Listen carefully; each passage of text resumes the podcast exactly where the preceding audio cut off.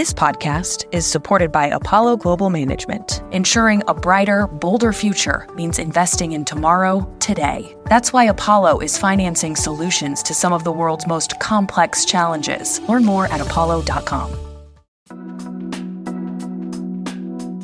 Hello and welcome to At Barron's. I'm Kristen Bellstrom, Barron's managing editor, filling in for Andy Serwer today. And welcome to our guest, Penny Pennington, managing partner of Edward Jones. Good morning. Hi, Penny. It's so nice to see you. Great to see you again. So, I want to start by talking a little bit about the scale of Edward Jones. Uh, you have, I believe, something like 8 million clients. So, that gives you a pretty unique view into what Americans are thinking about the economy, the markets, their own financial situation. So, what are you hearing right now? What is top of mind? For your clients? Well, we are North America's advisor. So, nearly 20,000 financial advisors in the United States and Canada. We have a client in every county but one in the United States and a brick and mortar location in two thirds of the counties. A trillion eight of assets under care, depending on what's going on with the market that day. So, um, the way you describe it, Kristen, is exactly right. We are we are hyper local. Our reach is vast. We're North America's advisor. And so we really do believe that we have uh, the, the pulse on what, what's in the hearts and the minds of our clients, of North American investors. Well, what they're, what they're thinking about and talking about is their families. They're talking about the health of their families and thinking about uh, passing their wealth to their families multi generationally. Um, more currently, they're thinking about prices and inflation and jobs and um, how they think about geopolitical uh, geopolitical situations that are causing a lot of volatility. Fundamentally, no matter what's going on in the world, uh, the key is to uh, understand, probably with the help of a financial advisor in our case, understand what your needs, wants, and wishes are, put together a plan that can help you turn your life plan into a financial plan, and then get some help monitoring that over time. We find during times of volatility that perhaps as investors we need to test our own tolerance for risk, how well we're sleeping at night based based on what we're experiencing in our families and the news. And so this is a constant dialogue among investors and their financial advisor um, to make sure that they're current on that plan and that they are keeping their eye on the long term you know, you're, you're, this is exactly what you're talking about, right? With this volatility, this is a hard time to be a retail investor. I think, you know, we keep hearing from people, uh, we don't know if there's going to be a recession or when it might hit. We don't know what's happening with interest rates. As you said, look abroad, and there's a lot of uh, tension. We're seeing multiple wars. If you could just give investors a couple of pieces of advice for getting through this type of period, uh, what would you say? Well, th- something that has always been the case about making good choices about your investments as it relates to your long term plan is as best possible take the emotion out of it. And this is where a good financial advisor and a good plan really comes in.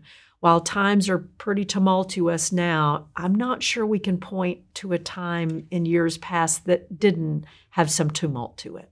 And so, by taking the emotion out of it, by thinking first about our tolerance for risk, thinking about the time horizon that we're planning for, and then thinking about the types of goals that we have. Are, are, are they are they goals that um, that would uh, would lead us to need to take more risk or less risk in order to attain uh, a comfortable retirement, for example, or put a child or a grandchild through college um, or be in a position to leave a current job to start a new career.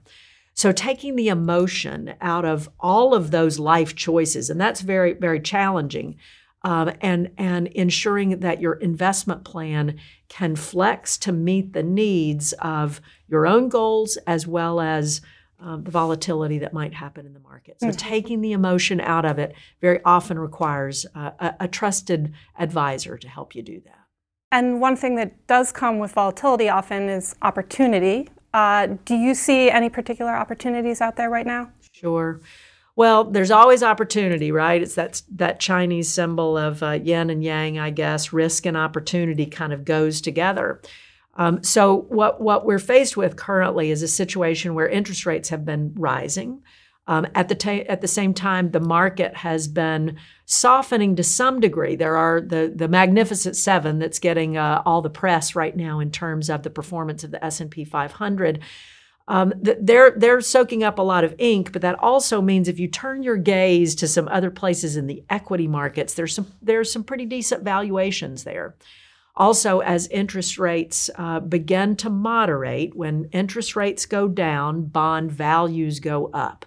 And so when you think about interest rates probably beginning to moderate later in this year or maybe next year, that means bond prices are probably going to go up. So we may be in a situation where we've actually got a, a more a more sanguine market market environment than the tumult in the geopolitical situation is making us feel right now.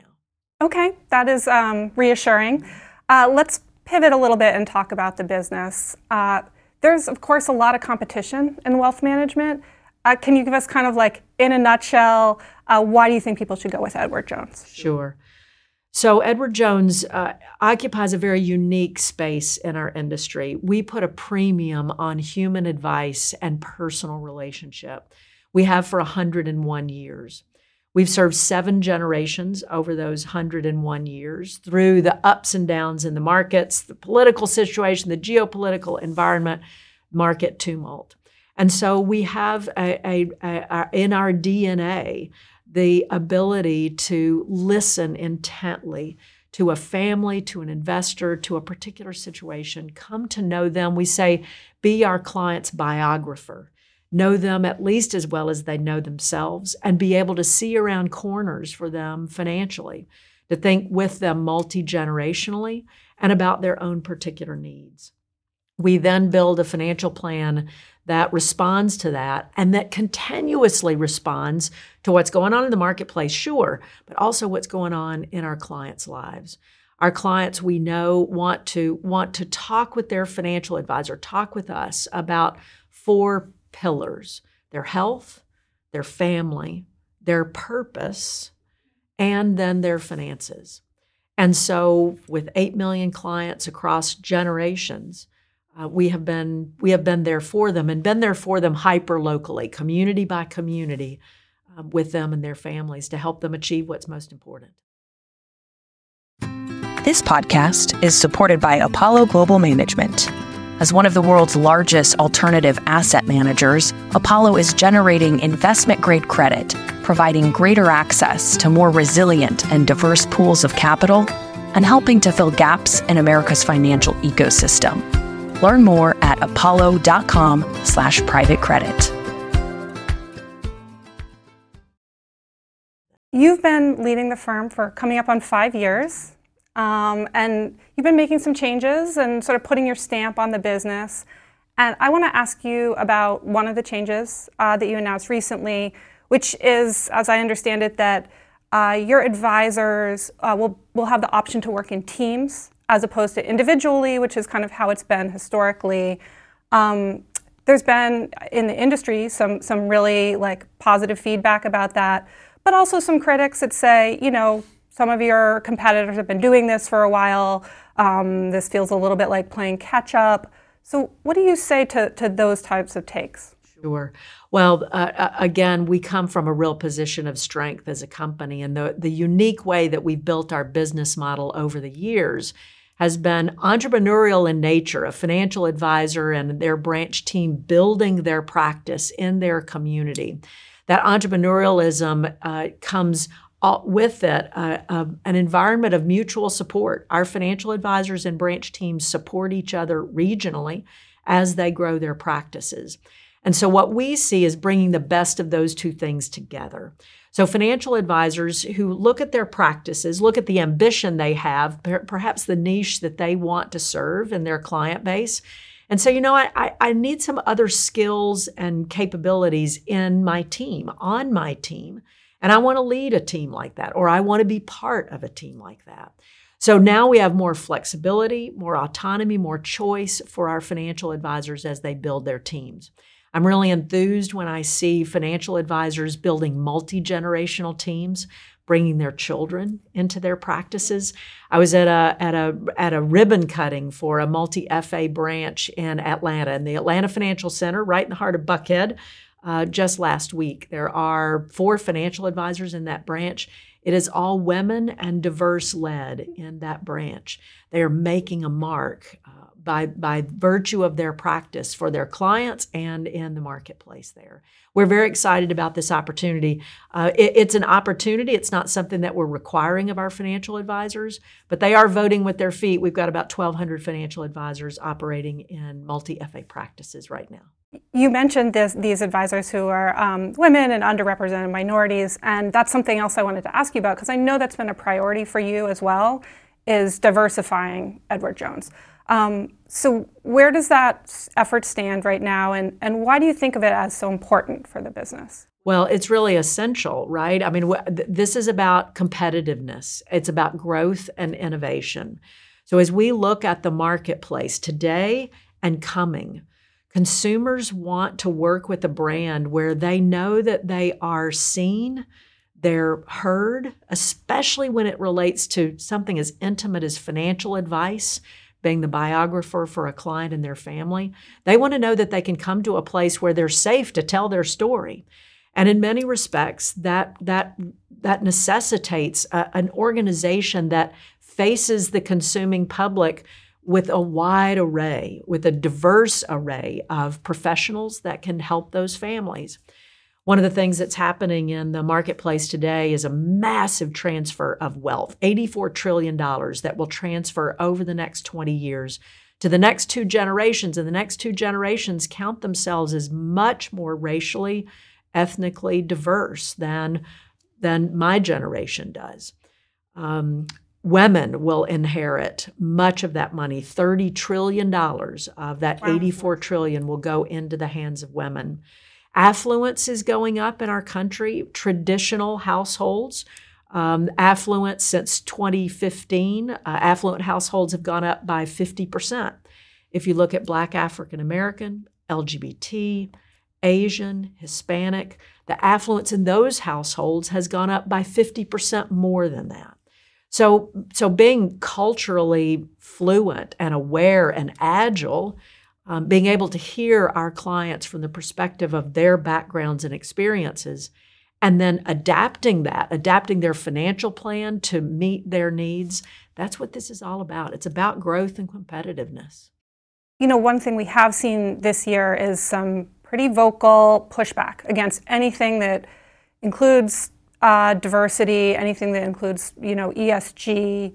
And I'm just wondering how you're thinking about that. You know, the idea that by being so committed to this, you, you could potentially lose clients who don't agree with this. Um, so, h- how are you approaching that? Well, the approach for us at the enterprise level is just as I, I was describing, Kristen. It, th- this is a matter of, of being relevant to generations of clients to come. Within the next 10 years, we need to be able to serve five generations of clients at one time. This is this, it's a huge opportunity, but it, it's it's also uh, it, it also drives our strategy to be more representative of the people that we want to serve. I also don't think that anyone, any family coming to speak with a, one, of, one of our financial advisors and really dig deeply into their needs, wants, and wishes, I don't think anyone would say, I don't want to come to a place that doesn't understand me that doesn't cater to my particular needs. And with 8 million clients and growing, we want to be able to do that for more and more people. Now, as it relates to ESG, let me just talk about that for a second. We really meet our clients where they are in terms of the way that they want to invest. And many, many people, and a growing number of people, want their investments to reflect their own affinities and values. We don't press that on people. We listen to them about their affinities and values, how they want their investment profile to match that. And then we work really hard to match that. And many, many people have very different views about the investments that they, they want to make. We want to meet them where they are. Um, let's talk about another hot topic. You can't have a conversation these days without talking about artificial intelligence. Um, so, are you using AI uh, in any way currently at Edward Jones? And when you look ahead, what, what kind of potential do you see for that technology for your business? Sure. Well, artificial intelligence and now generative AI, um, we think of as being married with another kind of AI, advisor intelligence. So, this is the human intelligence. This is where humans excel empathy, wisdom, judgment, applying experience to the present and the future, hearing from a client what's not said. But when you combine that with artificial intelligence and generative AI, what happens is an explosion of productivity. It enables the human person, whatever, whoever that professional is, uh, professionals in our research area, in our compliance and fraud detection areas, in our learning areas. It allows those humans um, to apply their human intelligence in a more productive way by using AI and, yes, even generative AI to do the first version of a number of things. Write the first version of a piece of software, write the first version of a, of a learning program.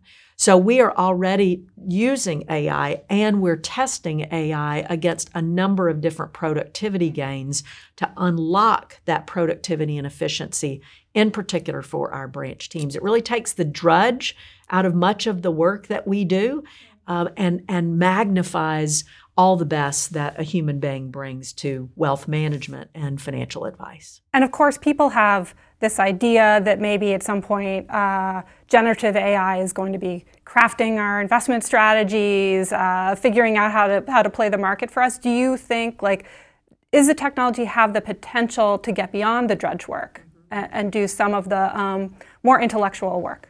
Well, it already is. I mean, when we think of many of the algorithms that sit behind uh, investment management platforms, uh, ad- advisory solutions platforms, those algorithms are a form of artificial intelligence. They don't necessarily teach themselves, um, but as we as we uh, experiment more with generative AI, these algorithms will become smarter. They will become more infused with current transaction data. And for us, will be more infused with relationship information. It does make those systems smarter, and frankly, outcomes can be uh, can can be achieved more reliably. Where at times we rely on uh, on artificial intelligence. Now, always then the human interface of whether the, the a decision that an AI platform might make should be tweaked or changed or altered for the needs and wants and wishes, the values of a particular investor and family, that's where the human interface is so important. Advisor intelligence comes to play then. You grew up, and you've talked a lot about this, with uh, two parents who are both executives. Uh, your dad was the CEO of the shoe retailer Genesco, and your mom was an executive at the Tennessee Valley Authority. What did you, as a child and growing up in that environment, what did you learn about career success from them? Well, I watched two people who were growing in their careers for the entire time that I lived in their house, and then a- after I left and went to college. And we had we had very open conversations about what they were learning.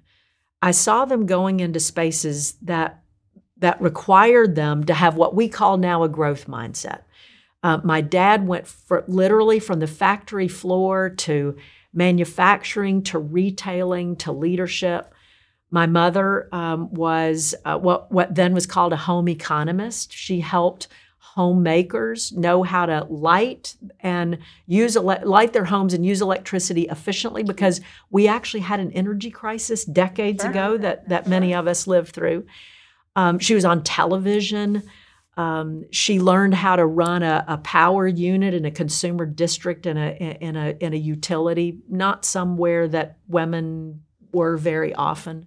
So I saw them having all of these experiences and realized that this idea of, beca- uh, of being a, a learn it all rather than a know it all was the, the, the life they were living. And they were passing on to me these values of, of opportunity comes when you put yourself into situations that you're not necessarily comfortable with. I saw them leading and learning, um, making a difference for our family, and also making a difference in the community, in our church, um, in, in community organizations like Junior Achievement and United Way. I just saw this, this very full and impactful life. And I thought, that's what I'm supposed to do. Thank you so much for your time. Uh, Penny Pennington, Managing Partner, Edward Jones. This is At Barron's. I'm Kristen Bellstrom. We'll see you next time. The production team for At Barron's is Ellie Ismailidou, Rebecca Bisdale, Kinga Royjak, Joe Lusby, and Laura Salaberry. The executive producers are Kristen Bellstrom and Melissa Haggerty. We'll be back with a new episode next week. This podcast is supported by Apollo Global Management. By providing companies with access to flexible financing solutions and partnering with management teams, Apollo is there every step of the way to drive positive outcomes for businesses and power economic growth. Learn more at apollo.com.